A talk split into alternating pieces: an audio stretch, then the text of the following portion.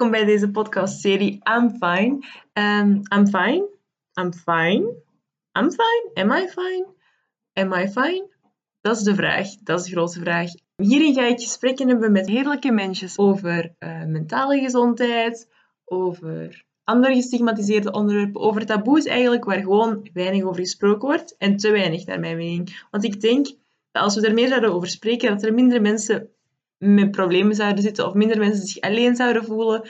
Um, als mensen dingen herkennen, dat ze zich daar ook veel beter van zouden voelen. Dus ik hoop dat dat het geval is. Ik hoop dat ik mensen bereik die zich beter gaan voelen door te luisteren. Ik hoop dat mensen um, gaan beseffen dat ze niet alleen zijn of zo. En uh, ik hoop ook dat het leerrijk kan zijn. We zijn natuurlijk gewoon studenten, dus wij zeggen gewoon ons, onze eigen ervaringen. Maar, en we zijn ook geen psychologen, dus wat, we, wat we zeggen is niet like, de waarheid. Maar ik hoop dat het mensen kan helpen. Um, als jullie nog vragen hebben, suggesties of zelf een interview willen komen doen, of gewoon iets willen doorsturen, liedjes, gedichtjes, eender wat, ik jullie altijd doorsturen naar de pagina op Facebook of Instagram. Of naar mezelf. Ik ben Lauren Schepens. En um, je zult mij wel ergens vinden. Um, wel, ik hoop dat jullie ervan genieten en dat jullie iets aan hebben. En, en ja, dan gaan we nu beginnen.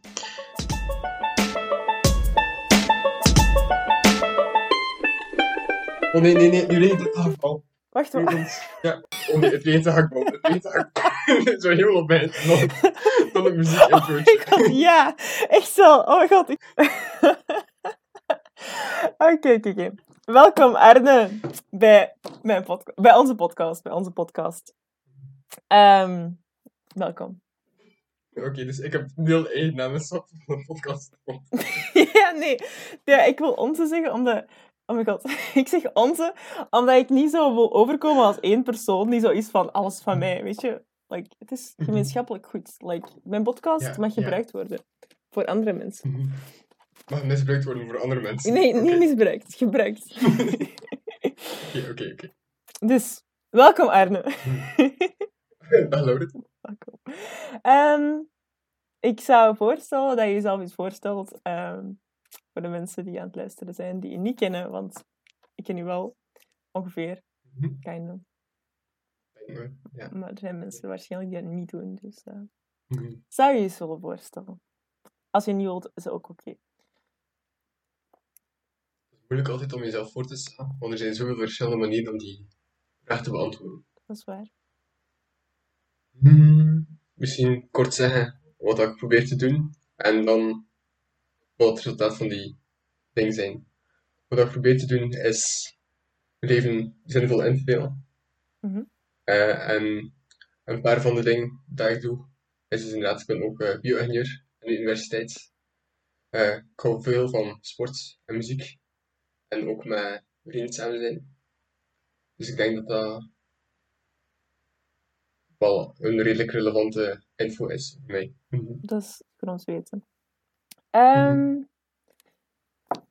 uh, op welke plaats heeft perfectionisme in jouw verhaal? Mm -hmm. Ga ik gewoon meteen invliegen. Mm -hmm. ik denk van, ik ben heel perfectionistisch geweest, denk ik. Mm -hmm. En geweest is moeilijk om te zeggen, want ik zou niet durven zeggen welke mate dat ik nog perfectionistisch ben. Ik denk dat ik het veel minder ben geworden maar ik zou niet durven zeggen dat ik het niet meer ben, omdat ik het niet zeker weet. Mhm. Maar ik ben wel heel lang perfectionistisch uh, geweest. Dit is ook door grote invloed van uh, mijn moeder, die zelf ook heel perfectionistisch is. en dat ik daarvan een beetje heb overgenomen. Maar naar mijn ervaring heb ik wel redelijk sterk gebroken op van afgestapt van perfectionisme, omdat het me niet de beste manier leek om um, ja, zinvol mijn leven te kunnen leiden. Ja. Omdat perfectionisme voor mij er vaak voor zorgde dat ik. Voor mij was het niet perfectionisme in het resultaat, want ik denk dat je perfectionisme kunt hebben in resultaat, uh, maar ook in de manier waarop je dingen doet. Mm -hmm. Namelijk dat er dus verschillende soorten zijn, of verschillende manieren waarop je perfectionistisch kan zijn. En bij mij was het nooit de perfectionisme van volgen, namelijk een 10 op 10 willen halen, maar eerder perfectionisme van wat er ook gebeurt in mijn omgeving. Ik wil dat ik uh, er goed op reageer. Dus eerder dat ik van mezelf zo verwachten of eisen of als doel stellen om uh, vaak bijna te reageren op wat er zich in mijn omgeving afspeelt. Ja. Omdat ik denk ik al een aantal jaar door heb dat je niet altijd natuurlijk alles onder controle hebt wat er met jou gebeurt en in je omgeving gebeurt. Dus dacht ik, laat me dan tenminste mezelf maar wel controleren. Als ik die andere factoren buiten mij niet in de hand heb, wil ik tenminste dat ik mezelf wel in de hand kan hebben. Ja. Ehm, en voor mij, perfectionisme is dan sterk ja, een beetje tot een extreme vorm gaan in het studiejaar van mijn universiteit. Omdat ik op die periode heel veel met uh, onzekerheden uh, kampte, op een redelijk fundamenteel level Mhm. uh, van mezelf. Namelijk van, ben ik wel een goed persoon en kan ik mezelf wel vertrouwen, zowel qua intentie als qua rationaliteit. En kan ik ook de mensen die het meest voor mij betekenen en mensen in het algemeen vertrouwen, qua intentie en qua rationaliteit. Dat zorgt voor heel veel onzekerheid en chaos in mij. En de manier waarop ik dan terug naar die zekerheid greep, of zekerheid probeerde te vinden, was de manier dat ik het voorheen al die jaren ervoor had gedaan, Ja. namelijk naar dat perfectionisme teruggrijpen. Mhm. Maar dat heeft ervoor gezorgd dat ik mij heel veel dingen eh vastbeet. Dat ik me, vroeger zei ik van, als ik iets doe, wil ik het met elke vezel van mijn lijf doen. Mhm.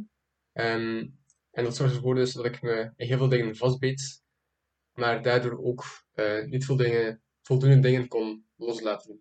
Dan heb ik bijvoorbeeld, om een voorbeeld te geven, eh, een aantal vakken van UNIF dan heel sterk erop gefocust. Eh, namelijk de vakken waarvan ik dacht dat ze het moeilijkste gingen zijn, Ja. heb ik me heel sterk op vastgebeten. Er heel veel tijd gestopt, maar dan eh, veel andere vakken ook verwaarloosd. En dan had ik uiteindelijk eh, vijf herexamens en ik voelde niet goed, nog altijd in de zomer. Nog altijd veel onzekerheid en zo. Dus ik voel wel bij mezelf van, oké, ik moet iets, allee, er moet iets veranderen. En namelijk, ik moet veranderen. Want er is geen constructieve manier om mijn leven nu te leven of mijn leven later te leven. Dat gewoon op emotionele impuls eh, het eerste aanpak wat dan me triggert en me daarin vastbijt. Oké. Dus, ehm, en hoe zou je zeggen dat perfectionisme dan, hoe dat je, dus perfectionisme zou je dat zien als ehm, hoe dat je met de wereld om je, like, dat dat geëvolueerd is om met de wereld om jezelf heen te gaan met al die onzekerheden? Of denk je dat dat eerder meer een deel van jezelf is?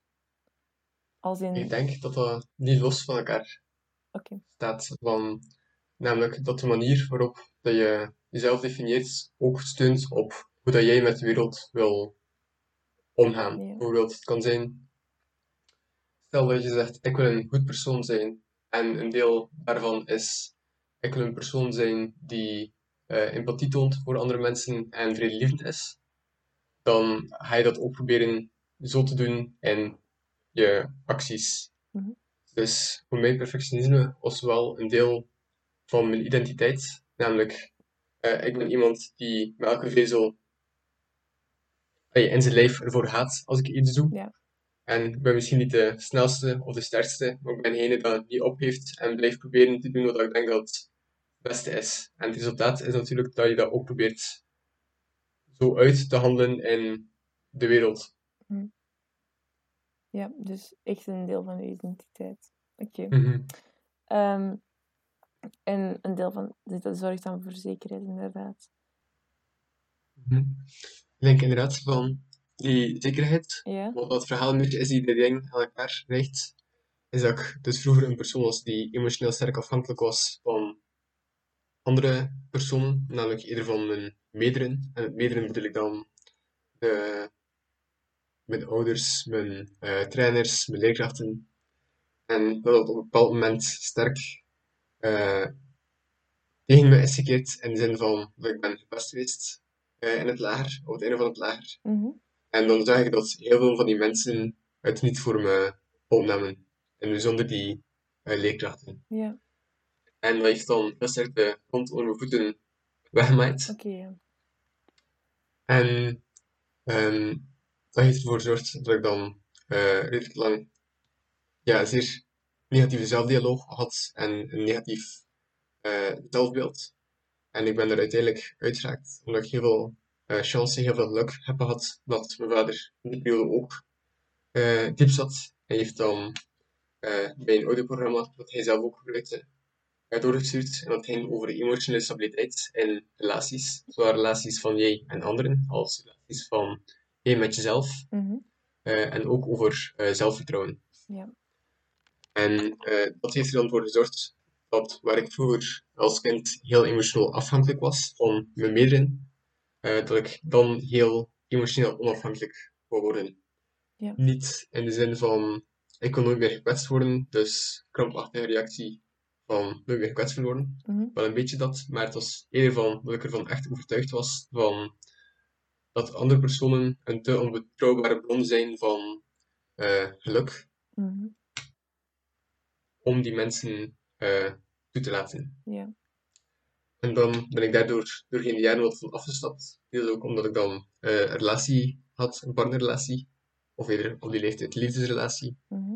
met een andere persoon. En ik dan inderdaad zag van, oké, het is het dus inderdaad waard om andere mensen toch toe te laten, zelf al geven die jou hoog risico eh, om jou te kwetsen. Ja. Dat klinkt nu allemaal heel economisch, Mhm. als ik het zo uitrekkelijk of dat daar iemand zit te analyseren wat dat het beste is voor zijn bedrijf of zo. Omdat het gewoon de dat ik gebruik, omdat het gemakkelijkste over te brengen is daarin. En toen dat ik van die eh, neer terug emotioneel anderen toeliet, laten we maar zeggen, we hebben nog steeds een heel groot deel van die onafhankelijkheid overgebleven. En er is nog een heel sterke stand van daar eh, aanwezig. Mhm. En vroeger nog sterker dan nu. En een heel sterk aspect eh, van die restant is dat ik heel sterk steunde op mezelf eh, voor zekerheid en geluk en stabiliteit. En dat ik, om dat concreter te maken, ik had veel vertrouwen in mijn eh, lichaam. En dat mijn lichaam me niet in de steek ging laten. En ook in mijn objectiviteit en rationaliteit en capaciteiten als ja, rationeel mens, Ja. zo gezegd. Mhm. Maar dan heb ik eh, dat eerste van het lichaam is dan ja, gebleken dat dat niet zo was. Want ik kreeg blessures eh, en ja, lichamelijke klachten. Dus merkte ik van, ja, verdomme, ik kan dus niet letten op, eh, ik kan dus niet steunen op mijn lichaam, want dat laat me nu al soms in de steek. En naarmate dat ik ouder word, gaat dat ook zo zijn. Ja. En nog meer zijn dan nu waarschijnlijk. En dan dat tweede. eh, en dat was een heel stuk hardere klap, omdat dat nog voor een heel stuk meer stabiliteit zorgde dan gewoon eh, dat ik op mijn lichaam kon steunen. Die objectiviteit en rationaliteit van geest. Mhm. En dat is eigenlijk ja, er diepe in gegaan. Of opnieuw onder mijn voeten de grond gemaaid geweest. Omdat ik op een bepaald moment eh, ja, een casus bekeek van voor mezelf.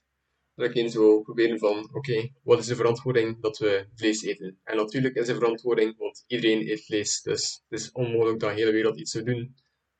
Ja, dat moreel niet, niet te verantwoorden Ja. zou kunnen zijn. En ik heb denk ik echt twee of drie weken intensief gezocht in de zomer. En ik heb pagina's met argumenten proberen te bedenken en te vinden en informatie van van alles en nog wat opgezocht Mhm. om iets te kunnen vinden, maar ik vond het niet. En dat was heel confronterend voor mij, omdat of je eh verantwoord vindt om vlees te eten, dat is iets dat je dagelijks mee in contact komt, of dagelijks mee in contact zou kunnen komen, of bewust mee zou kunnen worden omdat je natuurlijk drie maal per dag eet. En vaak zitten daar inderdaad wel dierproducten eh bij. Maar op de een of andere manier ben ik erin geslaagd om voor 18 à 19 jaar dat uit mijn geest weg te kunnen duwen, iedere keer dat het opkwam. Mhm. En heb ik dat pas toen doorgehad van, wow, dat was eigenlijk iets dat ik niet had willen doen, stel ik de keuze had gekregen en alle argumenten erbij. En dat zorgde voor mij voor een grote vraag van, in welke mate kan ik dan wel nog mijn rationaliteit vertrouwen als ik iets zo obvious mis? En in welke mate kan ik dan ook de rationaliteit van andere personen vertrouwen? En in welke mate kan ik dan ook de goede intentie Mhm. van anderen vertrouwen? Want ik wil natuurlijk die beesten die in die koten gekweekt worden, eh, niet pijn doen. Mhm. Maar ik wist niet dat ze zoveel leden. Of ik wist het wel, maar ik had het nooit echt goed bekeken. Mhm. En ik heb mezelf dan dus in het onwisse erover Dus het is, kun je wel vertrouwen op de goede intentie van mensen wanneer het zo volbel, wanneer het zo peilbaar Yes. is. En eh, volgens mij, dat kwam echt redelijk hard aan. En niet meteen, het duurde even tegen dat het aankwam. Maar toen het aankwam was het echt een grote klap. Want ik was dan juist de persoon die heel sterk op zichzelf steunde. En vooral op zijn rationaliteit en de mogelijkheid om met de wereld rondom je om te gaan. Mhm. En dat was juist hetgene dat dan aangetoond werd, dat het een stuk minder accuraat of een stuk minder goed werd dan dat ik het. En dat ik niet eens het gevoel had dat ik mezelf kon vertrouwen, zowel mijn rationaliteit als omdat ik wel een goede persoon was. Ja. En dat is wel een heel fundamenteel level eh, dat ik op eh, zat. Van, als je denkt bijvoorbeeld dat je slecht bent bij het koken, oké, dan heb je enkel probleem wanneer je aan het koken bent, Mhm. je denkt van oei, je bent slecht in koken. Wanneer je denkt dat je slecht bent in het schrijven met blauwe stilo op verjaardag kaartjes, dan heb je enkel dat eh, wanneer je daarmee bezig bent. En dat is niet iets dat echt fundamenteel is. Maar de vraag van ben ik wel een goed persoon of niet? Ik denk wel dat de meeste personen echt wel een goed persoon willen zijn. Zelf al lijkt ze verschrikkelijk personen van de buitenkant en doen ze verschrikkelijke personen. Ik denk wel echt dat je heel veel verschrikkelijke dingen kunt doen, maar je kan nog steeds van jezelf geloven dat je het doet omdat je een goed persoon bent en geloven dat je een goed persoon bent. Dus ik denk dat het echt een heel fundamentele iets is van jezelf. Ja. Dus dat is zo fundamenteel en dat zorgde voor enorm veel onzekerheid in mij. Eh, dat ik een enorm sterke drang had terug naar zekerheid zoeken. Mhm. En die zekerheid zoeken, dat deed ik dan door die manier dat, mij vroeger, dat ik mezelf mij vroeger eigenlijk ook had aangeleid toen ik uit die put ben gekropen naar het westen. Eh, namelijk van je vastbijten in dingen en ervoor vechten en uit je comfortzone gaan en blijven vechten en vastbijten en niet laten gaan. Ehm, en dat zorgde er dus voor dat ik een heel sterke emotionele impuls had om dat perfectionisme te blijven eh, En wanneer ik dan die vijf herexamens had en zag hoe slecht ik me eh, nog steeds voelde, zag ik inderdaad van oké, dit is geen manier om inderdaad hiermee om te gaan. Dit is niet goed voor mij. Mhm. En zeker ook niet voor later in de toekomst, want dat is geen manier waarop ik mijn leven wil indelen. Dat ik gewoon op emotionele impuls doe wat mij triggert, Ja. zonder rekening te houden met de gevolgen daarvan. Mhm.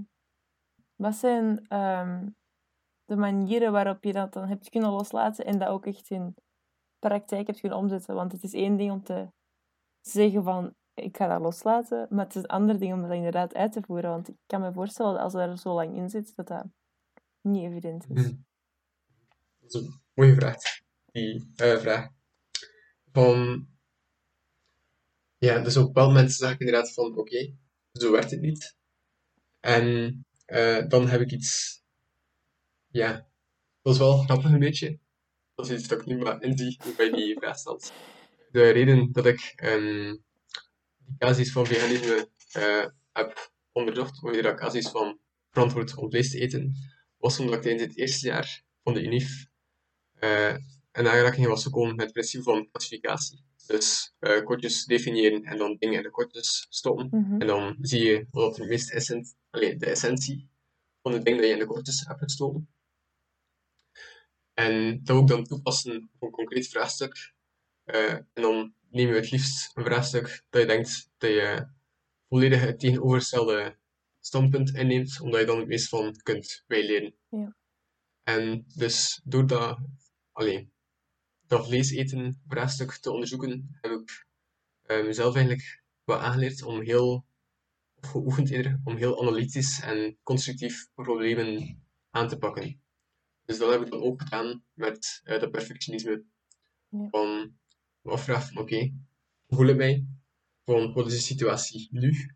En van de situatie nu is wel van hoe voel ik mij? Eh, wat is de situatie eh, rondom mij op academisch vlak, op relationeel vlak, al die zaken. En wat is dan de gewenste situatie?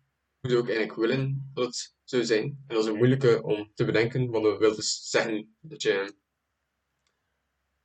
moet stilstaan bij wat je echt wil en hoe je leven echt wil indelen. Ja. En dan ten derde, naar die situatie en die gewenste situatie. eh, ook van hoe ga ik daar in godsnaam geraken? Mhm. Hoe ga ik die verandering teweeg brengen? Ja. En dus dat was echt de hele tijd zoeken om iets, om op iets te komen dat ik denk dat beter zou werken dan hetgeen wat ik nu had.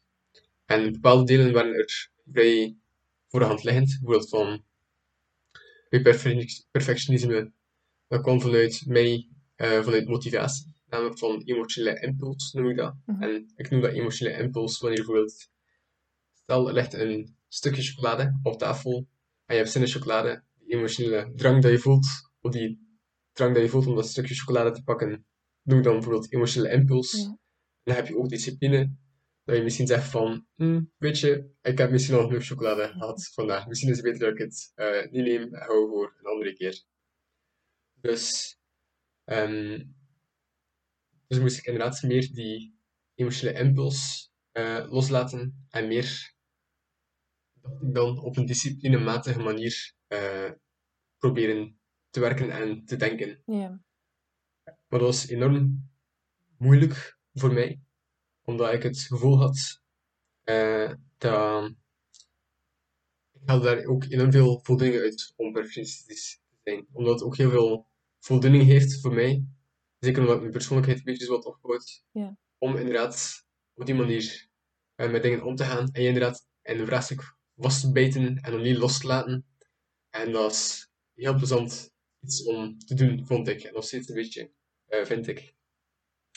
Dus voor mij was het heel moeilijk om de perfectionisme los te laten en inderdaad dan meer ehm, rationeel of meer disciplinematig of meer rekening houden met de gevolgen van mijn acties om te gaan met hetgene wat ik deed. En dat ik echt, het voelde een beetje alsof ik een deel van mezelf moest ik kan er geen zacht woord voor uitdrukken, want het voelde wel, het voelde zo aan dat ik een deel van mijzelf moest versmachten bijna en moest laten afsterven of zelf burgen bijna om het te laten weggaan. Ja. En het was veel interne strijd daar bij mij, omdat ik niet vond dat ik het zou moeten laten weggaan. Enerzijds, een deel van mij had iets van, ehm, ik heb het, de wereld zou niet zo moeten zijn dat ik op die manier zou moeten handelen. De wereld zou niet moeten zijn Ja. dat ik inderdaad eh, zo kil mijn keuzes zou moeten maken. En dat ging ook heel sterk samen met van de wereld zou niet zo moeten zijn dat ik zou moeten handelen op basis van de gevolgen van mijn acties in plaats van op de intenties. Ja. Want doordat ik zoveel onzekerheid kende in mij, ehm, had ik iets dat zei van voert met de gevolgen Ja. van de wereld. Ik ga gewoon doen wat ik denk dat het juist is. Ja. Punt. Maar als je zo door het leven gaat, dan gaat ervoor zorgen dat je inderdaad gewoon de gevolgen van je acties negeert. Mhm. En je kunt het inderdaad doen, maar dan moet je wel nog steeds met de gevolgen van je acties leven. Want de wereld is gecreëerd door je acties. Of de wereld van morgen is gecreëerd inderdaad door de gevolgen van je daden vandaag. En dus dan zeg ik ook, en ik moest wel inderdaad dat dan opgeven om inderdaad zo sterk op die intenties van acties te focussen en op de integriteit die in die acties zat. En ook meer op de gevolgen Ja. van mijn acties. Zelf wel creëren dat een wereld waar ik het niet mee eens was. Mhm. Dus ik voelde het echt omdat ik bijna gedwongen was om te veranderen, terwijl ik eigenlijk niet wilde. Dus het was zeer moeilijk voor mij om eh, los te laten, maar ik heb dan inderdaad eh, door iets wat ik noem harde discipline, inderdaad door hard te zijn mezelf en kijken van, kijk, het is niet zo, het is niet fair, het is niet eerlijk, het is niet mooi, ik denk niet dat het goed is, maar dat is de realiteit. Mhm. Ik wil niet iemand zijn die de realiteit negeert. Want als ik dat heb, van als ik de realiteit negeer, dan kan dat oké zijn voor mij. Maar er zijn andere mensen die wel heel sterk afhangen van hun geluk, van hoe dat de wereld is. Ja. Dus ik wil niet dat ik een persoon word die voor de persoon in mijn naaste dan een wereld zou creëren dat niet goed zou zijn. Mhm. Ik wil zo'n persoon ook niet zijn. Dus wil ik wel rekening houden met de gevolgen van mijn acties. Ja. Dus dan heb ik heel lang nagedacht en ook wat eh, geholpen geweest samen met de studiebegeleiders van de CULAC, om dan bepaalde concrete maatregelen eh, te creëren die me zouden helpen om inderdaad dat perfectionisme, die drang tot perfectionisme, ervoor te zorgen dat het niet ontspoorde. En dat ging redelijk ver van eh, bijvoorbeeld ook een logboek bijhouden voor elk vak. Mhm. En dan kon ik begon met eh, te studeren, dat ik dan de starttijd opschreef, een timer zette van 5 of 10 minuten. En elke keer dat die 5 of 10 minuten aflopen, dan word je uit je werk gehaald. Mhm. En dan zie je inderdaad van, oei, ik ben hier veel te zwaar in detail aan het gaan. Of van, oké, ik ben snel genoeg aan het vorderen. Ja. En eh, dat is bijvoorbeeld een van de vele dingen die mij dan heeft geholpen om eh, inderdaad mezelf te dwingen, vooruit te jagen, om door te werken in plaats van perfectionistisch te blijven eh, vasthangen en vastbijten Ja. in zaken. En naarmate dat ik zag dat die maatregelen en niet alleen werkten, maar dat het ook mijn leven zinvoller maakte, dan had ik niet meer enkel die discipline nodig om het ertoe verplichten om niet perfectionistisch te zijn, Mhm. Maar had ik die motivatie om dat niet meer te doen. Ja. En plots was like een klik, een switch in mijn hoofd. Of eerder niet echt een scherpe switch, maar eerder een traag rijpingsproces. Mhm. Van, wow, eigenlijk wil ik dan niet perfectionistisch zijn. Eigenlijk houdt dat mij tegen om een meer zinvoller leven te leiden, wat ik mezelf wel wil gunnen, wel wil geven. En dat was die motivatie er, om inderdaad niet perfectionistisch te zijn. En dat hebben we nog steeds van de, tot de dag van vandaag. Oké. Dus uw kijk daarop is totaal veranderd ook door dat niet meer te worden. Ja, absoluut. Inderdaad. En dat is nog iets dat ik botwonderlijk vaker heb gezien bij mij. Van, dat je inderdaad iets eerst gewoon in het duister moet doen. En je vraagt je soms zelf af van, ben ik mezelf iets aan het wijsmaken? Of ja, ben ik eigenlijk gewoon aan het handelen volgens iets dat ik niet ben? Mhm. Dat je inderdaad kunt veranderen daarin. Ja. Dus dat inderdaad voor mij toch alleszins mogelijk is om te veranderen door jezelf acties uit te stippelen en dan tot inzichten te komen door die acties. Mhm. Dus dat ervaringen eigenlijk eh, kennis of wijsheid of zo meebrengen. In plaats van gewoon woorden meer. Hmm. Kijk eens even nadenken, want voor dat veganisme, Ja. eh, nee, perfectionisme, voor dat perfectionisme was het eigenlijk eh, nooit mijn doel ook dat ik, ik had er niet verwacht dat ik die motivationele switch ging maken. Eh, maar dat was iets dat, ja, dat er plots bij kwam. En dat ik natuurlijk, alleen, dat is wel aangenaam dat ik dat heb, van dan moet je zelf niet heel dagen aan mijn zweep zitten bewerken. Mhm. Maar dan kun je inderdaad doen wat je denkt dat het beste voor jou is. Ehm, maar voor op andere vlakken. Ja, het is gewoon één keer dat ik die ervaring heb gehad, heb ik ook het vertrouwen of heb ik ook het vermoeden dat als ik iets, inderdaad iets opnieuw probeer en dat ik echt erover heb nagedacht wat ik ga doen, hoe dat ik wil veranderen, dat ik daarvoor de acties dan eh, in werking stel, dat ik dan uiteindelijk ook die motivatie heb, omdat ik inzie dat het werkt. En als het niet werkt, dan laat ik het gewoon los en dan probeer ik iets dat ik wel denk dat het werkt. Ja. Oké. Dus het is inderdaad van eenmaal dat je die ervaring hebt, dat je kunt veranderen en dat het werkt, dat is denk ik wel een heel krachtig iets. Zeker als dat bij jezelf gebeurt. Mhm. Ja. Dat is zo. Je had het er juist in het begin van je uitleg over ehm, klassificeren en in hokjes steken. Kan je daar misschien eens nog eens over uitweiden? Mhm. Mhm. Dus wat ik, ehm, dus wat ik had verteld in het perfectionisme, dat ik dan extreem perfectionistisch eh, heb gehandeld in het uh, tweede jaar van het brief, dan had ik dus inderdaad in de zomer gezien van oké, het werkt niet zo, ik moet veranderen. Mhm. En eh, dan is de pendel iets te ver naar de andere kant uitgezwaaid. En ik wist dat de pendel iets te ver naar de andere kant uitzwaaide. Eh, namelijk dat ik ehm, te veel keek naar de gevolgen van mijn acties en te weinig naar de intenties. En om dat een beetje te kaderen, van die pendel had ik ook al eerder meegemaakt. Mhm. Namelijk toen dat ik als kind heel emotioneel afhankelijk was. En daarna, eh, een hele tijd later, emotioneel zeer onafhankelijk. Mhm. van dat ik al meegemaakt van oké, blijkbaar heb ik de neiging redelijk gemakkelijk in het extreme gaan Ja. bij zaken. Dus wist ik op voorhand al van ik moet hiermee, ik moet, ik moet hiermee opletten. Dus heb ik voor mezelf ook gezegd van oké, gewoon eens, ik ben heel perfectionistisch geweest en heel weinig gekeken hoe dat ik, ah, heel weinig gekeken naar de gevolgen van acties en naar effectief en efficiënt werken. Mhm. Ik ga eens kijken hoe efficiënt ik kan gaan. En ik wist dat dat een extreme vraag is. En ik wist dat dat een omnidirecte pendel is die heel zwaar naar de andere kant doorzwaait. Wat mijn logica was van... Ik ga gewoon het uiterste van die pendel opzoeken. En dan heb ik, de allee, heb ik beide uitersten gehad. Ja. En dan ga ik wel een plaats zoeken. Ik ga er ook dingen uit leren. En dan ga ik een plaats zoeken tussen de twee. Misschien tussen perfectionisme en tussen dat efficiënt werden en effectief werden. Dat ik Mhm. misschien voor het gemak effectieve, effectisme ga noemen. voor maar een naam te geven. Ja. Eh, om daar dan een plaats tussen te zoeken. Waar ik denk dat wel een goede combinatie was van de voordelen van beiden zonder de nadeel Ja. al te veel hebben. Mhm. Dus dan heb ik eh één jaar, eh één semester eh, gefocust enkel op ehm, mijn studies en enkel op mentaal en fysiek gezond blijven. En heel veel geëxperimenteerd met verschillende zaken. En met verschillende zaken opgekomen om effectiever en efficiënter te werken. Maar dat had als gevolg dat ik ook steeds meer begon te kijken naar de gevolgen van mijn resultaten.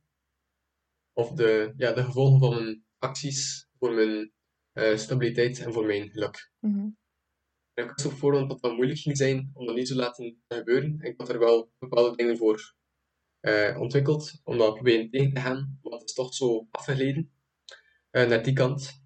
En op een duur was ik iemand die te veel keek naar efficiëntie en eh proberen effectief en efficiënt te werken.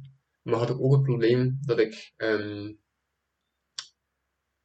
niet voldoende meer goed naar intenties keek en ook ehm, meer moeite had om menselijk te zijn ten opzichte van mezelf en anderen. Ja. Omdat ik me bijna zelf als een robotje had gemaakt in plaats van een bezield mens die efficiënt en effectief keuzes probeerde te maken. Dus ik wist op voorhand dat er waarschijnlijk wel zoiets ging gebeuren. Dus ik heb dan ook allee, dit jaar eh, van de voorlaatste vakantie, de laatste vakantie, gekeken van oké, ik heb nu een jaar heel perfectionistisch geweest. Ik heb nu een jaar heel effectief proberen te werken. Beide dingen hadden voor- en nadelen. Mhm. Eh, hoe kan ik dan een middenweg zoeken? Was er een oplossing? Of was er, kan ik hier creatief in zijn op een of andere manier een visie op het leven te, aan te nemen dat me wel eh beide voordelen kan geven zonder de nadeel? Mhm. Of eventueel, als dat niet mogelijk is, eh, voldoende van de voordelen en niet al te veel van de nadelen. Mhm. En dat is een beetje het punt hoe dat ik eh, nu in zit, nu zoekend in ben. Hier, ik heb ervoor iets ontwikkeld, een bepaalde mindset dat ik nu heb. En voor het moment lukt dat vrij goed, dus het gaat wel niet zijn totdat ik weer in een situatie kom waarbij dat dat misschien eh, ook niet werkt. Ehm, maar dat, is, dat gaat inderdaad eerder van het standpunt uit van die eerst beginnen vanuit menselijkheid en empathie, zowel voor anderen als voor jezelf. Mhm. Ga daarna laatst nog eens over nadenken. Empathie voor jezelf, proberen een goede vriend te zijn voor jezelf. Mhm. En dat de richting aanwijzers laten zijn, of het kompas, eh, dat je een bepaalde richting aanwijst, waar je naartoe wil gaan, waar je uit wil gaan, wat dat er voor jou belangrijk is, wat er jouw zin heeft aan het leven, eh, wat er jouw goesting heeft aan het leven. En die zaken om daar op een effectieve manier mee om te gaan en ook op een efficiënte manier. En efficiënt wil betekenen, toch naar mijn definitie die ik gebruik, hoeveel werk kun je doen voor hoeveelheid tijdseenheid en effectief is hoeveel waarde kun je geven aan je leven Ja. voor hoeveelheid tijdseenheid. Dat is niet hetzelfde. Je kunt heel efficiënt ehm, details beginnen leren uit een cursus van buiten blokken, Mhm. maar gaat dat effectief zijn? Gaat dat je echt zin geven aan je leven vergeleken met wanneer je de tijd zou gespendeerd hebben aan beter voor jezelf zorgen, mentaal of fysiek, of met vrienden samen zijn, of eh, andere zaken doen? Ja. Dus dat is een beetje het punt waar ik nu in zit. Dus inderdaad vertrekken vanuit die empathie en menselijkheid en die manieren om effectief en efficiënt te zijn, dat gebruiken om eh, die paden te bewandelen of die richting uit te varen, Mhm. zo gezegd. En om dan terug te komen op die klassificatie. Ik denk eh, nu van klassificatie is een heel handig iets, denk ik. In de zin dat je iets reduceert. Je reduceert de complexiteit van zaken. Ja. En je, ja, alle nuances die vallen een beetje weg, omdat je iets in heel enge hokjes steekt. Mhm. En het is heel handig om zoiets te doen, want je reduceert iets tot de essentie. En als iets tot de essentie is gereduceerd, is het dus veel makkelijker om te begrijpen. Mhm. Maar het is geen goede plaats om te blijven, denk ik. Ik denk dat dat klassificatie enkel een kapstuk kan zijn, of misschien enkel handig is als kapstok, waaraan je dan later ook de nuances kan aanhangen. Ja. En ik denk, dus dat is voor mij het nut van klassificatie. En ik denk dus ook niet dat je, dat je dat constant zou moeten klassificeren. Van, soms is het ook perfect oké om niet te klassificeren. Mhm. Bijvoorbeeld wanneer je aan het praten bent met iemand en die persoon voelt zich niet zo goed, dan is het in eerste maat inderdaad die empathie bij jezelf. Eh, dat je inderdaad, dat je daarmee in interactie treedt met die andere persoon, dat er vanuit een empathische plek komt en vanuit een plek van menselijkheid en niet uit een plek van dingen in kortjes steken. En dat kan wel handig zijn daarbij van, hm, oké, wow, die persoon voelt zich zo. Ah, misschien is dat het woord dat hij hoort. Misschien voelt hij zich eh, verraden of in de steek gelaten. Of misschien voelt hij op die manier. Ja. Dus daarvoor zijn woorden, want woorden zijn ook manieren voor te klassificeren, Mhm. eh, wel heel handig. Dus dat kan inderdaad perfect, denk ik, naast elkaar leven. De mengeling van de beide. Zou je eh, klassificeren, zou je klassificeren als een copingmechanisme zien?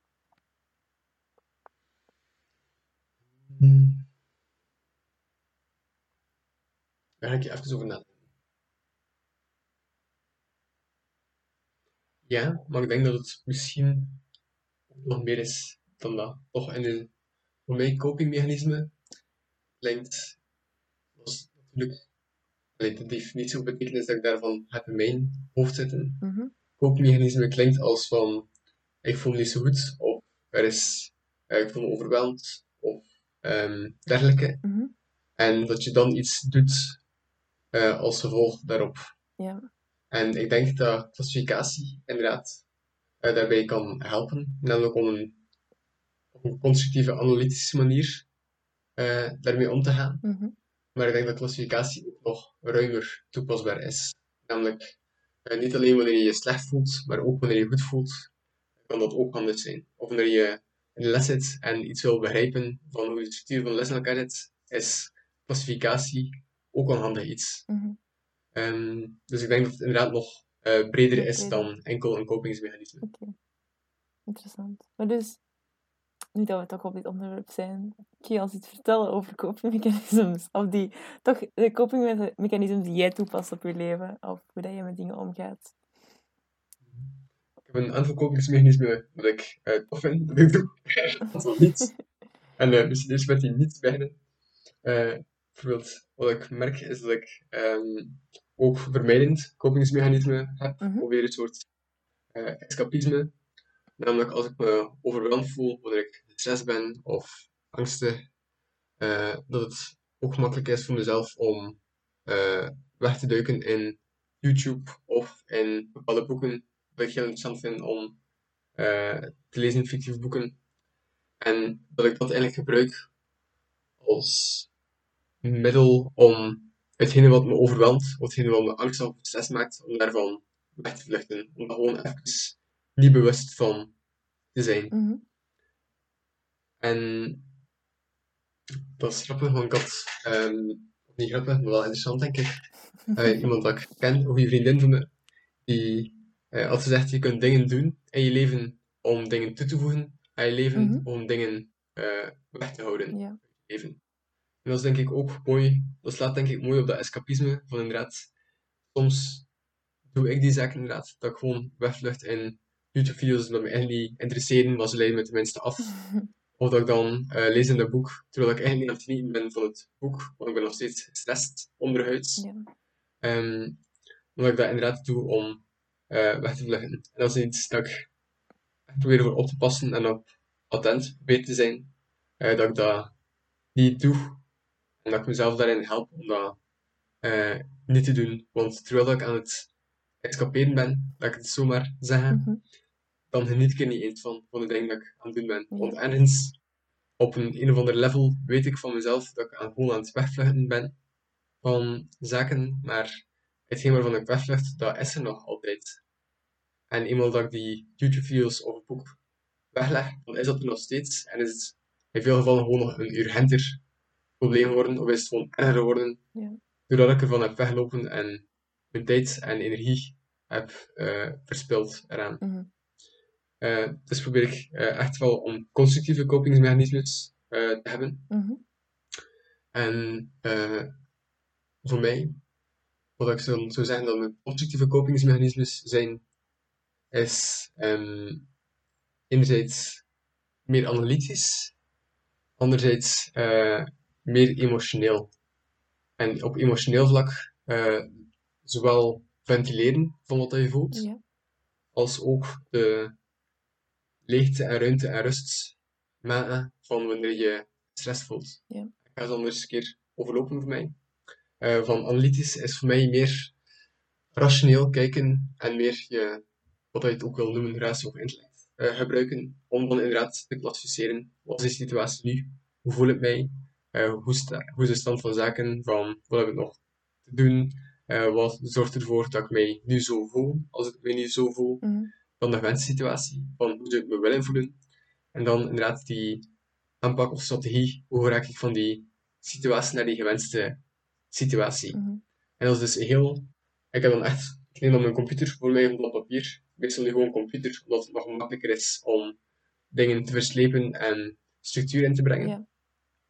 En dan typ ik het uit. En eh, door het uit te typen, dan heb je, ben ik voor mezelf, dan heb ik veel meer overzicht. En veel meer, dat overzicht zorgt ervoor dat ik veel meer inzicht kan hebben. En dan kan ik dingen klassificeren en in die kotjes steken. En dan kan ik inderdaad meer de essentie zien van eh, wat me stress aanjaagt. Wat dan eh, ervoor zorgt dat ik me niet zo goed voel. Mhm. Dus dat is een heel analytische manier. En dat is denk ik een goede, hoe dat, een goede manier wanneer je een structureel probleem hebt om dat aan te pakken. Ja. Dus het is niet gewoon van, ik heb een slechte dag gehad, ik ga nu een half uur om een computer te typen. Nee, dat is voor mij denk ik niet nodig voor het minste probleem dat je hebt. Maar inderdaad, als je voelt van, oei, ik heb er iets dat zich herhaaldelijk terugkomt, Mhm. en dat ik herhaaldelijk mee kamp, dan is het handig dat ik een keer uitpluis wat dat precies is en of dat ik daar iets aan kan doen. En dus dat is eerder analytische. En dan dat, wat ik eerder emotioneel noem. En emotioneel, omdat het niet echt met denken is, toch alleszins eh, voor mij, maar eerder met voelen. Mhm. Dus niet denken, maar voelen. Mhm. En dat is dan ventileren, noem ik dat. Omdat het soms aanvoelt omdat er zo'n klein vatje zit van stress of eh, frustratie wanneer je slecht voelt, maar dat kan ook wanneer je goed voelt. Eh, positieve, positieve, enthousiaste energie dat je Dat voelt. En dat wil er gewoon uit. Of dat nu positieve of negatieve, van die onrustige energie is, Mhm. dat wil er gewoon uit. Eh, en ook als het gewoon rustige energie is, dat het je down voelt, maar niet op de eh, stressachtige manier, maar eerder gewoon op de.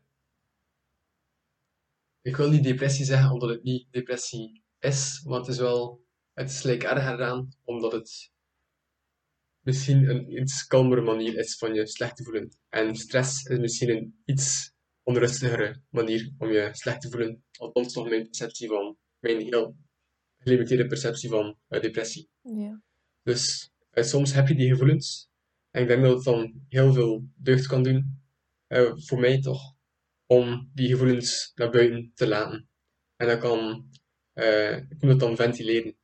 En dat kan zijn dat je praat met iemand, een goede vriendin of een goede vriend.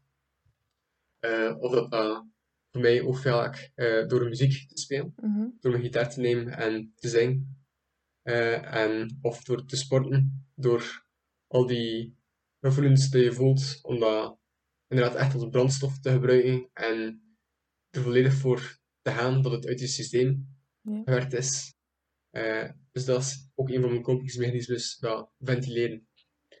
En dan een ander kopingsmechanisme, en dat is grappig, want eerst besefte ik dat nog niet, maar door die vraag te stellen voor jou nu wel. Misschien is dat ook een kopingsmechanisme. Mhm. Dan is een omgekeerde van vermijdend eh kopingsmechanisme. Van hmm, in plaats van inderdaad van dingen weg te vluchten, eerder de plaats en ruimte creëren om ze te laten zijn zoals dat ze zijn.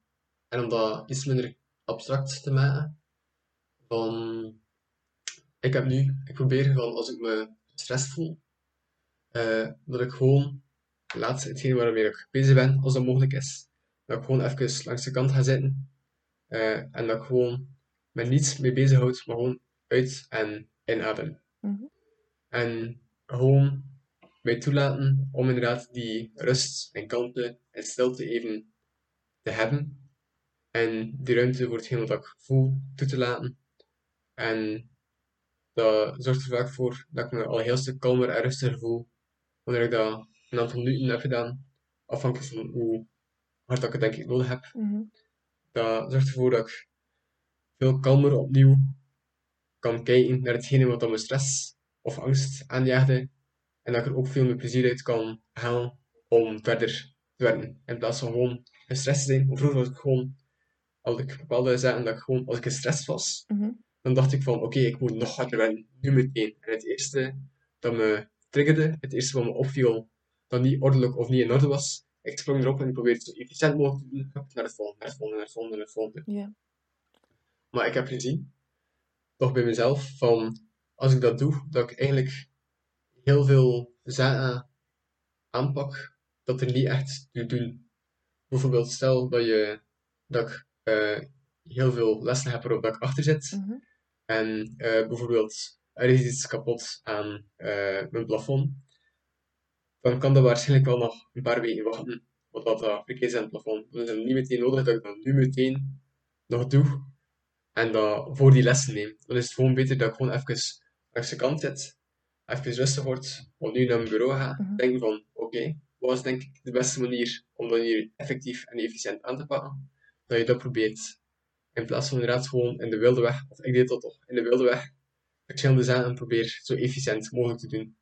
Gewoon echt heel proberen, heel doelgericht de zaken aan te pakken dat het meest urgent zijn en het belangrijkste zijn. Hoe, want je, je zegt hier dat je aan de kant gaat zitten en, en tijd voor jezelf neemt. Ehm, maar dan heb je ook inderdaad dat escapisme, dat je aan de kant gaat zitten en een boek neemt, zou ik denken. Hoe Hmm. onderscheid je die twee? Hoe onderscheid je escapisme en Mhm. constructieve copingmechanismes, die dan als pauze zijn ge- Mhm. ge- ingewrapt of zo? Mhm. Ja, er zijn verschillende aspecten dat ik daarvan kan benoemen, maar gewoon misschien even dat escapisme vs dat eh even langs de kant zitten. Wanneer ik escapisme doe, dan is het voor mij eerder van, ik zit met iets in mijn hoofd en ik probeer daar niet bewust van te zijn. Mhm. En je laat op een of andere manier die toe. En je probeert dat te negeren of probeert te, jezelf wijs te maken dat het eigenlijk niet bestaat. Of toch probeer er niet op te letten dat het bestaat door je met iets anders bezig te houden. En waarvoor dat mij dan de verschil is met langs de kant te gaan zitten.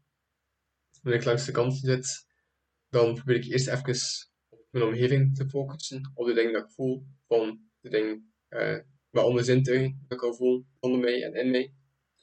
En dan gewoon even leegte aan niets probeer te denken. Of niet alleen aan niets proberen te denken, maar gewoon wat dieper in jezelf gaan, maar kan dat moeilijk in woorden uitdrukken. Mhm. En dan opnieuw terug te keren naar je huidige situatie. Te luisteren naar, oké, hoe voel ik mij? En wat is er met mij aan de hand? En van, hé hey maat, van, wat is er aan de hand? En wat voel je? En hoe denk je dat het misschien zou komen?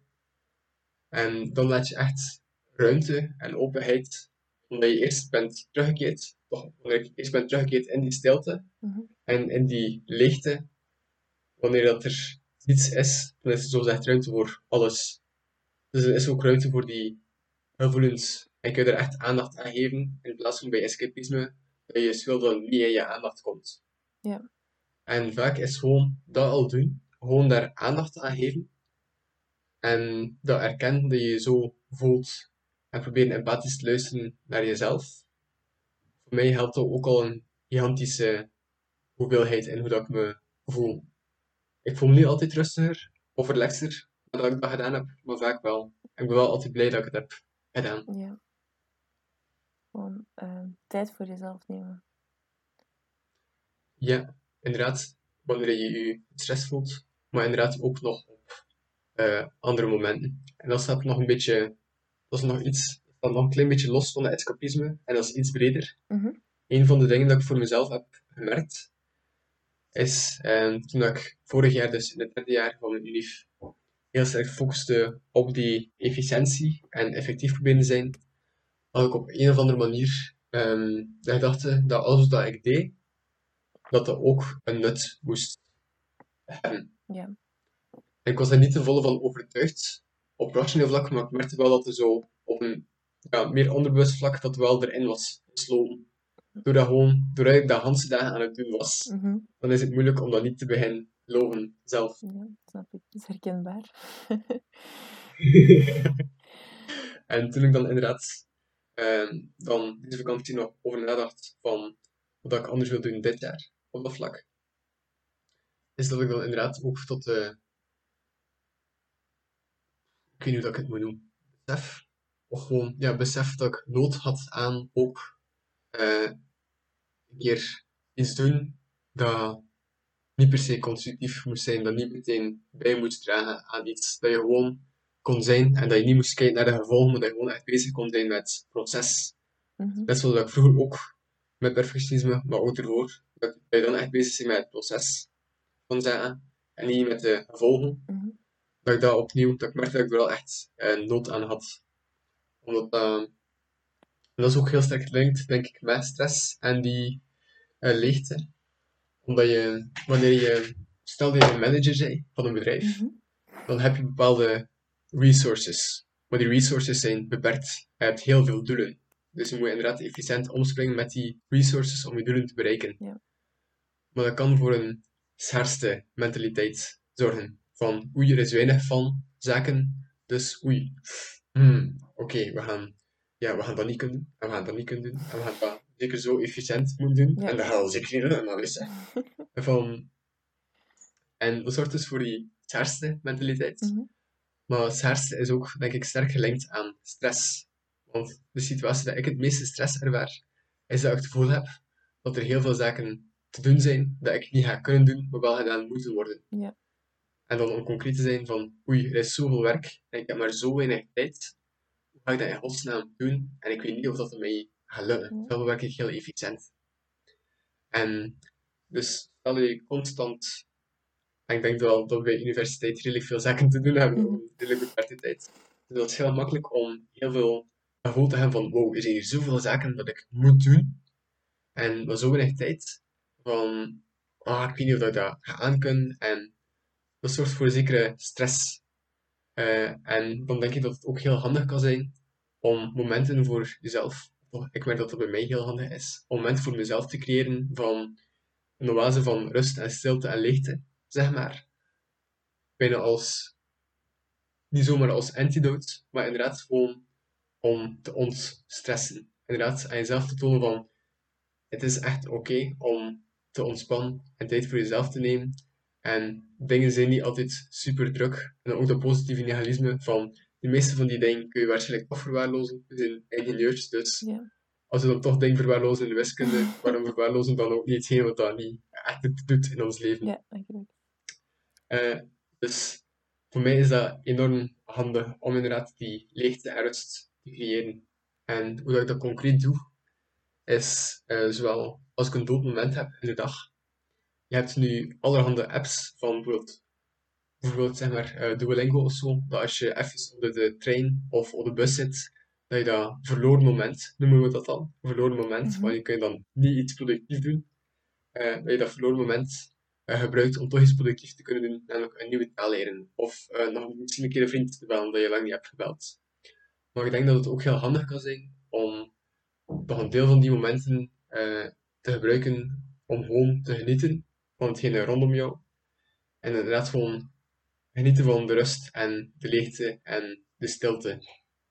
En voor mij is dat iets dat echt ja, heel ontspannend is en ook herbronnend. Mhm. Eh, en dus ik doe dat, probeer er doorheen de dag oplettend op te zijn. En dan ook tijdens de avond eh, probeer ik geen eh, serie meer te kijken of een boek te lezen, Ehm, maar gewoon echt bij iets zo simplistisch mogelijk zijn en liefst iets dat kunst is. Want ik denk dat kunst van heel vaak bij kunst creëren van binnenuit. En laat ik op dat moment heel veel, dan heb ik niet bepaalde criteria dat ik wil halen wanneer ik me in de avond eh even die ruimte laat voor mezelf. Ik noem dat eh, niet-productieve activiteiten. In tegenstelling tot productieve activiteiten. Mhm. Dan heb ik die niet-productieve activiteiten. En dan laat ik inderdaad zeggen gewoon van, oké, ik heb een uur en ik mag het doen in dat uur wat ik wil. Mhm. En van, maar het is wel iets, enkel iets doen dat echt zinvol voor mij is. Ja. Dus niet gewoon een boek lezen, wat dat ook zinvol kan zijn, of een serie kijken, wat dat ook zinvol kan zijn, maar iets dat nog meer zinvol eh, voor mij is, en waarom dat ik weet dat het mij echt heroplaat. En dat kan bijvoorbeeld zijn, eh, inderdaad, muziek spelen, of eh, iets aan elkaar knutselen, of zulke zaken. Ja. En die momenten helpen me ook heel veel om inderdaad dan een zekere rust en stabiliteit doorheen de dag te kunnen hebben. Ja. Wat ik dan ook doe elke dag is, eh, wanneer ik opsta, eh, korte ochtendmeditatie. Mhm. En dan ook, net voordat ik ga slapen, korte avondmeditatie. Omdat ik daar dan ook inderdaad die momenten voor rust en stilte en leegte toelaat. Om dat- daarmee de dag te beginnen en ook daarmee af te sluiten. En ik merk dat dat wel echt helpt voor me rustiger en kalmer te houden doorheen de dag, als ook voor beter te slapen. Oké. Dus dat zijn uw dagelijkse gewoonten om eigenlijk ehm u op te laden. Dus, dus eigenlijk, je krijgt er energie van. Kinda. Ja. Ja. Mhm. En ook ervoor te zorgen dat ehm, niet alleen dat dat enkel momenten zijn bij oplaad, maar ook om je laten beseffen. Bijvoorbeeld, wanneer je aan het studeren bent, voor mij, ik, allee, ik studeer redelijk graag, eh, maar niet wanneer dat er veel tijdsdruk achter zit. ja. Dan komt het meer een last in plaats van, wow, dat is super cool dat we aan het leren zijn over dit en dit, dat we zien hoe dat dit werkt. Mhm. Dus wat ik dan ook probeer, is door die momenten, het werd ook wat relativerend. En het helpt ook om jezelf te plaatsen met hetgeen wat je aan het doen bent. En dat zorgt ervoor dat ik eh, ook veel meer kan genieten wanneer ik aan het studeren ben. Of zelf wanneer ik zeg maar iets aan het fietsen ben en dat ik te laat ben eh, voor les, dat ik daar toch nog van kan genieten van dat fietsen. In plaats van gewoon gestrest te zijn en opgefokt te zijn. Mhm. Dat je daar de charme wel van kunt inzien om een keer te moeten reizen tegen de klok. En dan is dat eerder iets amuserend en charmant dan iets dat je stress opjaagt. Dus ik denk inderdaad van tijd nemen voor jezelf en goed zorgen voor jezelf. In het moment zelf is dat heel goed. En dat kan ook effecten dat je de dagen ervoor of de weken ervoor of nog langer ervoor eh, hebt gehad die negatief zijn, wat te verminderen. Maar dat is ook gewoon ja, dat zorgt ook gewoon voor, voor mij toch, dat ik nog meer van de rest van mijn dag kan genieten. En dat er ook echt zingevende dingen zijn en voedende activiteiten in plaats van dingen die energie opsluppen. Mhm. Ja, dat is belangrijk om Het die... is wel grappig wanneer we zo aan het Hm? praten zijn, want ik heb het gevoel dat we heel weinig eh, praten over, oké, niet heel weinig, maar vooral praten over theorieën en filosofie, in plaats van over Mentale... gevoelens. Maar, mhm. Ja. Ik weet het. I know. Maar het is wel... Op zich zijn het ook filosofieën om je mentale gezondheid te beeld te houden, right? Nee, maar dat is oké, hè. maar het is gewoon, het is grappig. En ik merk ook, hoe beter ik me voel, hoe meer dat ik theorieën vertel. En hoe uh, slechter ik me voel, hoe meer dat ik gewoon ventileer over hoe dat ik me voel. Dus, oh ja, dat... jij hebt me op een te goed moment gepakt, Lauren. Dus, is enkel filosofie van weg. Dus, ik, zal, ik zal het anders doen, maar ik zal zeggen van vandaag is er een stuk... Arne, Arne doet, doet niet meer aan mentale gezondheid, hij heeft zijn eigen ding. Hij, voelt zich, Ja. hij voelt zich te goed vandaag, godverdomme. ja. Slecht Je voelt zich te goed voor ons. Ja, te goed Niet van, voor eh, ons. op moreel vlak, maar inderdaad op emotioneel vlak. Mhm. Ik wil alleen maar mensen die heartbroken, like niet heartbroken, maar mental broken, Ja. gewoon zo neerliggen en Ja, gewoon als je niet aan het einde van je touw bent, ja, dan, dan ben je Dat hier ik je niet. op mijn podcast. ja. Nee, ik heb je gerne. Oké. Ehm, maar misschien iets dat wel eh, relevant is naar mentale gezondheid, is bijvoorbeeld eh, journaling. En ik, toevallig Mm. weet ik dat jij dat ook doet, eh, want ik ben een stalker. eh. Inderdaad, van... Ik zag vorige week iemand op het dak klimmen. En ik dacht van, dat is een kat. Nee, nee, dat is, dat is veel te groot voor een kat. Dat En is inderdaad Lauren, mijn verbrekijker. ik was het. En ik dacht, kijk eens zwaaien, maar ze is al van het dak afgesprongen. En dus, ja. Dat is het probleem met stalkers, hè. Je wilt dan gewoon vriendelijk doen. En dan, Dat is niet ja, ja. ze verbaasd dat je ze weet. En dan, ja. ja, nee, het is zoals Zwarte Piet. Je hoort ons wel, maar je ziet ons niet. Dat klinkt een klein beetje eng. Van... wat, heb- wat heb ik allemaal hangen in mijn kamer? Ja, wow. Maar ja, dus ehm, journaling. Mhm. Mhm. Ik heb van een van die dingen dat ik vorig jaar ben, misschien zelfs het jaar ervoor, ja, waarschijnlijk ook het jaar ervoor, ik probeer een, ik ben aan het nadenken, hoe kan ik dat vertellen dat het eh, begrijp, zo begrijpelijk overkomt. Ik denk, bij mij journaling kan je onderverdelen in spontaan journaling en dan ook in gepland journaling. Mhm. En wat ik bedoel met spontaan journaling is dat ik eh, soms gewoon eens eh, iets wil uitschrijven, of iets van me wil afschrijven, of iets uit me wil schrijven, of dat ik me nu goed voel of slecht voel, of iets dat ik heb bijgeleerd van, ehm, ja, ik ging zeggen levenswijsheid, maar dat klinkt zo pretentieus, maar dat is het wel een beetje van, ja, een handig iets om te weten. Mhm. Die, die Ehm. 21 jaar dat je al leeft, al je wijsheid. Ja, gewoon een inzicht of zo wil opschrijven. Dat noem ik dan eh, spontane. Mhm. eh, reflecties noem ik dat. Spontane journaling. En dan heb ik ook geplande journaling. En wat ik daarmee bedoel, is dat ik, dat is iets dat ik op een vast tijdstip eh met regelmaat probeer te doen.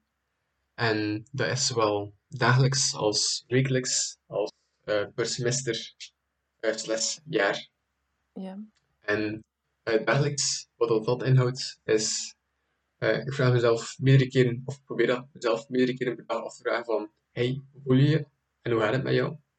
Maar dan ook elke avond dat ik een, ik noem dat dan mijn reflectieboekje, dat ik een reflectieboekje bijhoud en dat ik dan eh opschrijf wat de mooie momenten waren van die dag, Mhm. waar ik echt van genoten heb. Dat kan zijn van een kind dat lachend over straat is lopen, of dat kan zijn van iemand een lachend gezicht waarmee je van gesproken hebt, maar ook van zonlicht dat inschijnt op waterdruppel, dat, je even, dat ik even ben blijven stilstaan, en dat ik even van genoten heb, of van de kracht in mijn been wanneer ik aan het fietsen was. Dus het kan echt van alles zijn. Eh, mooie momenten, om inderdaad die appreciatie te hebben voor de mooie kleine dingen in het leven, en dan niet vergeten te genieten ook van het leven. Ja. Ik heb dan in die reflectieboekje, reflectieboekje die mooie momenten. En dan ook na die mooie momenten doe ik dan eh interne stabiliteit. En dan schrijf ik gewoon kort op van, oké, van eh, wat had ik vandaag beter kunnen doen? Eh, wanneer heb ik niet gedaan wat ik echt eh, dat het beste voor mij eh, ging zijn? Of eh, wat ik beter kunnen doen?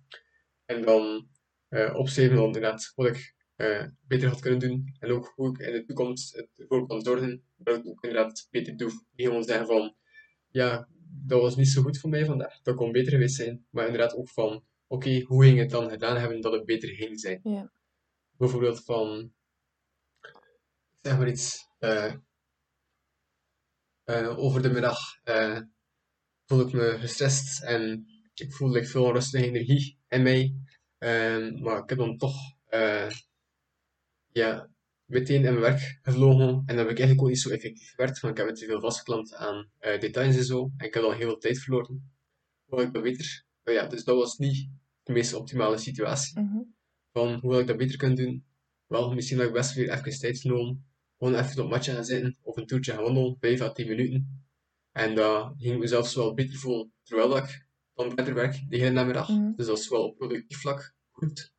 Eh, maar ook gewoon op menselijk vlak. Want ik ging daar veel meer genoten hebben van een eh namiddag. En ik ging veel rustiger en kalmer en veel meer eh genot of plezier en zingeving eruit kunnen halen in hetgeen wat ik deed. Ja. Dus een reflectieboekje bij die interne stabiliteit schrijf ik dan zo op van eh, oké, wat ik beter kunnen doen? Maar dan schrijf ik ook altijd eh, dingen op van oké, wat heb ik vandaag echt goed gedaan? Van, en dat kan zijn van wel, ik ben echt blij eh, dat ik die persoon zei iets eh, en dat kwam een beetje van een plek van frustratie voelde ik mij en ik voelde me ook wel opgefokt die dag. Maar ik ben niet uitgeschoten naar die persoon. Mhm. Ik heb proberen te luisteren naar die persoon, hoe dat die zich voelde, wat dat zijn situatie was. En die mensen als andere persoon proberen te zien, in plaats van een obstructie in mijn weg. Eh, dus dat doe ik inderdaad, die journaling. En dan heb ik ook nog zo, omdat ik eh, dit, deze zomer wat nieuwe mentaliteit eh, heb aangenomen, dat ik dan ook nog een acroniem schrijf voor die mentaliteit die me eraan herinnert wat ik probeer te doen in mijn dagelijks leven. Ja. Dus dat is die dagelijkse journaling. Maar dan heb ik ook nog dat ik een wekelijkse reflectie hou. Dan heb ik een eh, lijst met zaken dat ik eh, dan vraag aan mezelf stel van heb ik voldoende geslapen? Eh, deze week heb ik acht uur geslapen, heb ik regelmatig geslapen. Eh, ja, hoe eh, was mijn gedrag van mezelf naar mezelf toe? Hoe was mijn gedrag van mezelf naar anderen toe? Hoe was mijn gedrag van anderen naar mezelf toe? Was ik hiermee eh, tevreden?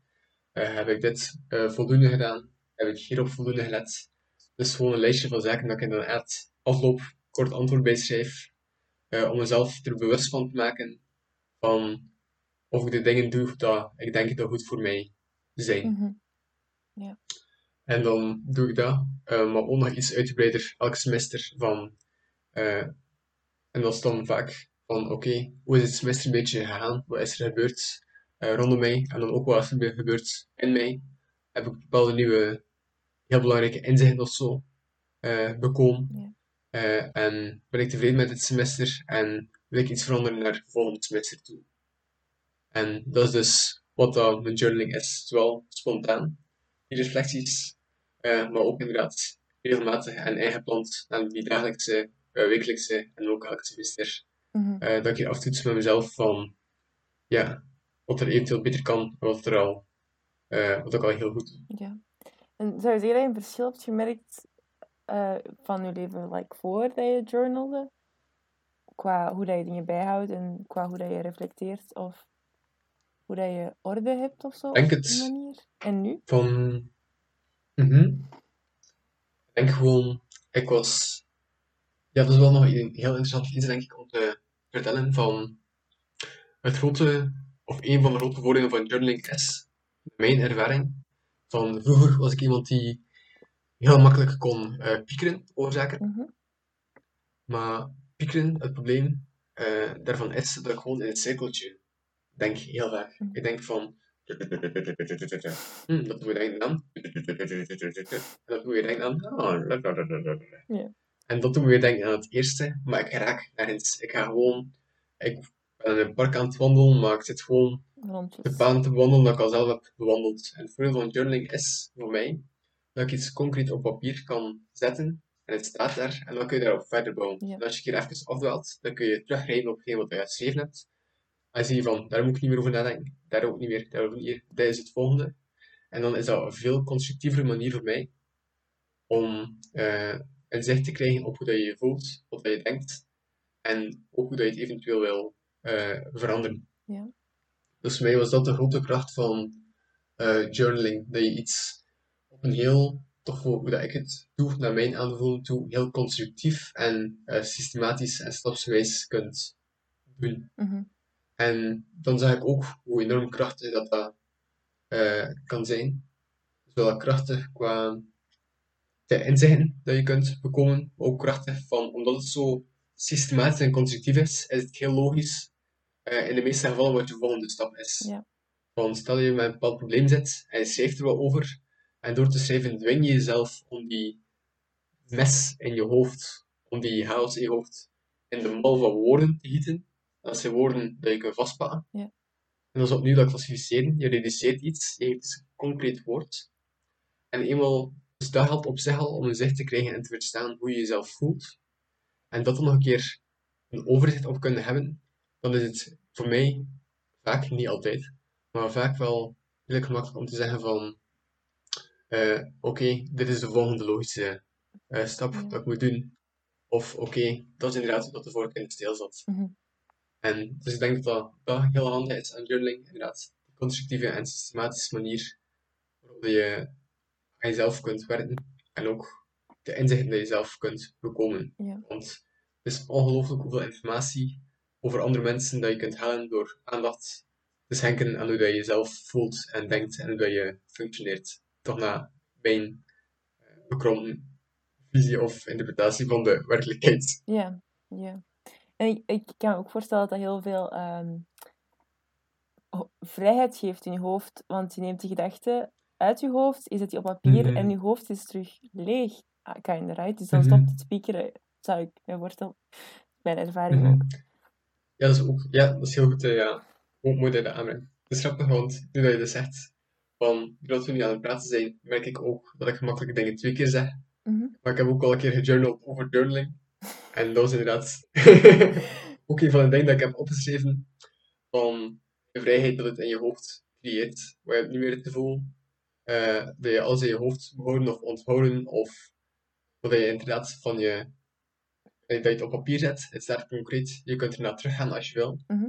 En eh, ook, en dat is daarmee gelinkt, vrijheid in je hoofd, eh, ook dat je, ehm, dat ik voor mezelf beslist heb van, ik denk niet over zulke zaken na, tenzij dat ik een laptop of een blad papier voor heb waar ik het constructief en systematisch kan doen. Als ik dat niet kan doen, niet constructief en systematisch, dan pieker ik gewoon en dat is niet goed voor mij en ik kom ook gewoon nergens Mhm.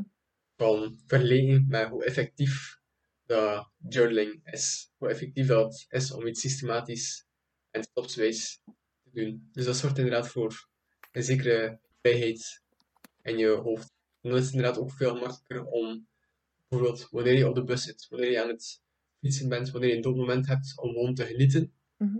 van de zaken en dingen van buiten in je te kunnen opnemen, dan te zitten piekeren over zaken. Oké.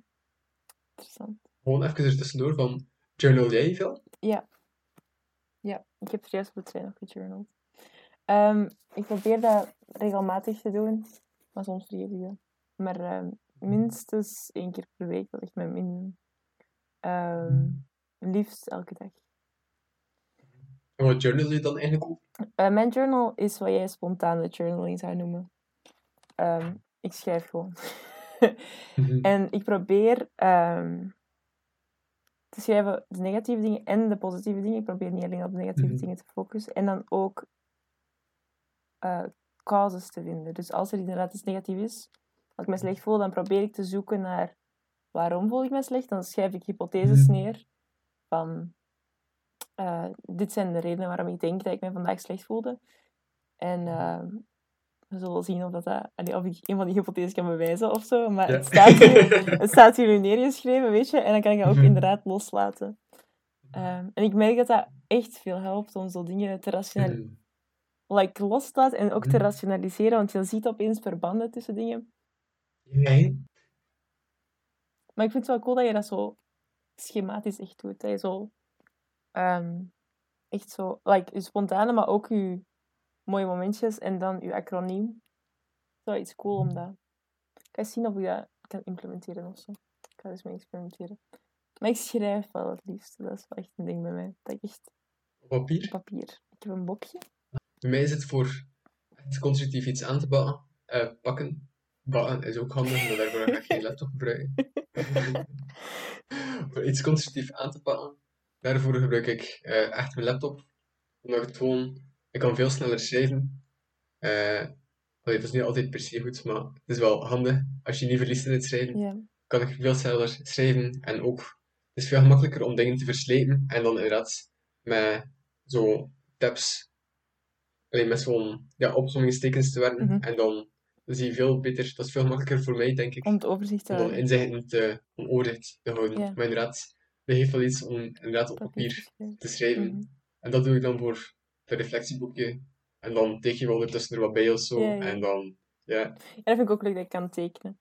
Maar ik, ik, ehm, mijn, mijn spontane reflectie is gewoon zo, omdat dat echt één scribble is. Dat hoeft niet echt super georganiseerd te zijn. Maar ik snap inderdaad dat als je het wil organiseren, dan zou ik eerder ook mijn laptop pakken. Als ik echt zo iets wil organiseren en iets wil opschrijven dat ik echt overzicht over wil, dan is een laptop inderdaad de voortgang van de technologie.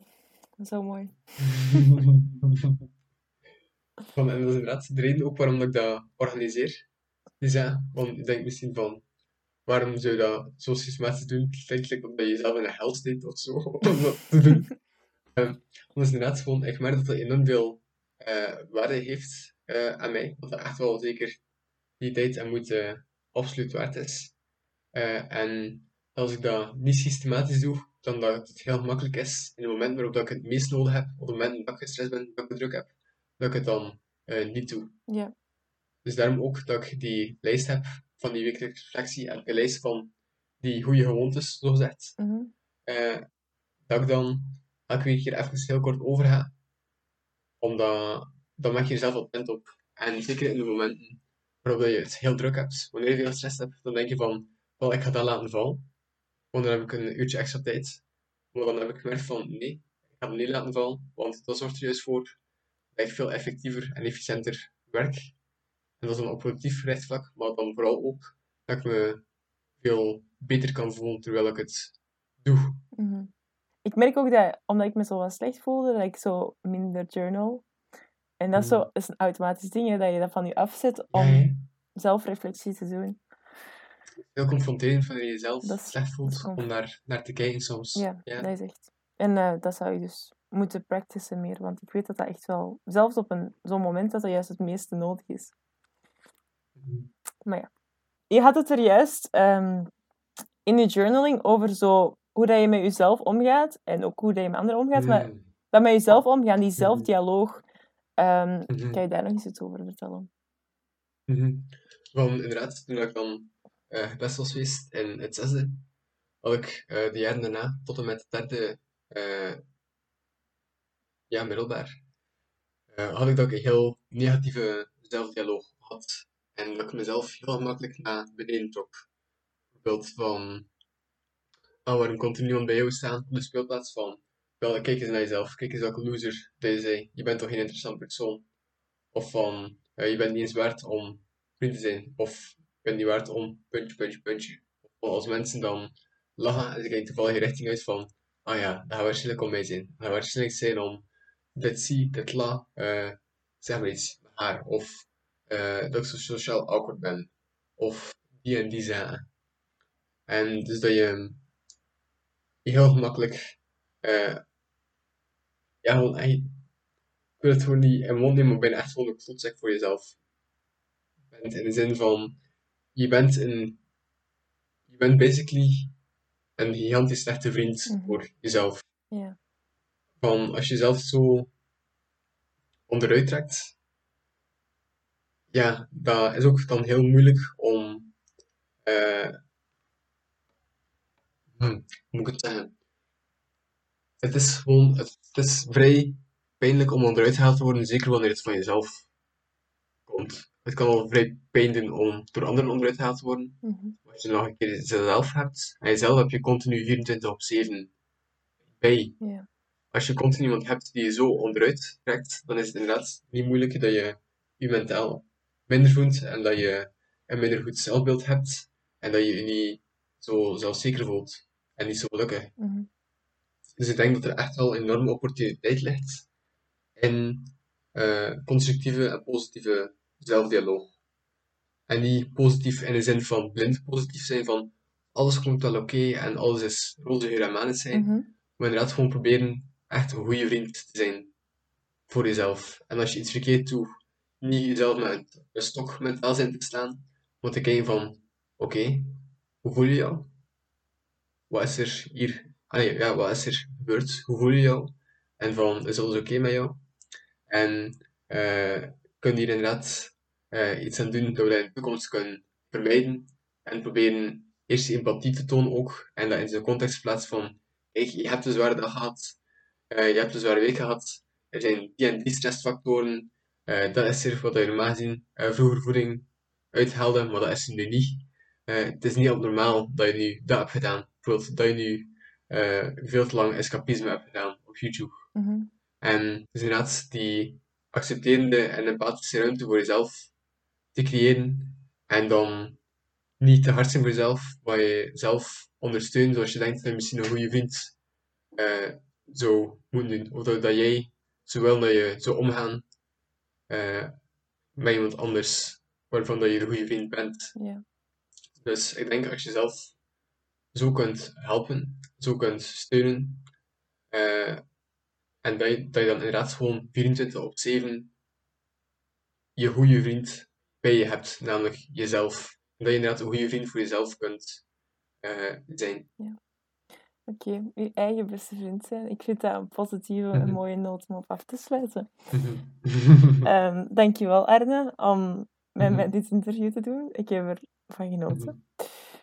Ik ook. Het was echt herblondend. En ik vond het heel tof om hierover te hebben en ook het onderwerp wat nog meer open te trekken. Mhm. Oké, super, dank je. Ehm, en eh, ik stel voor dat we dan onze opname afsluiten.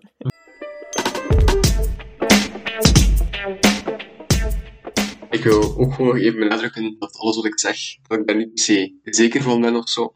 Het is gewoon natuurlijk de indruk dat ik heb gekregen. En het is ook niet zo dat ik de beste persoon ben om advies van te nemen in vergelijking met zo'n psycholoog of zo. Maar ik praat er gewoon over, omdat ik inderdaad ook belangrijk vind om dit onderwerp wat eh, meer te helpen opentrekken. Eh, omdat ik dit echt wel heel belangrijk vind.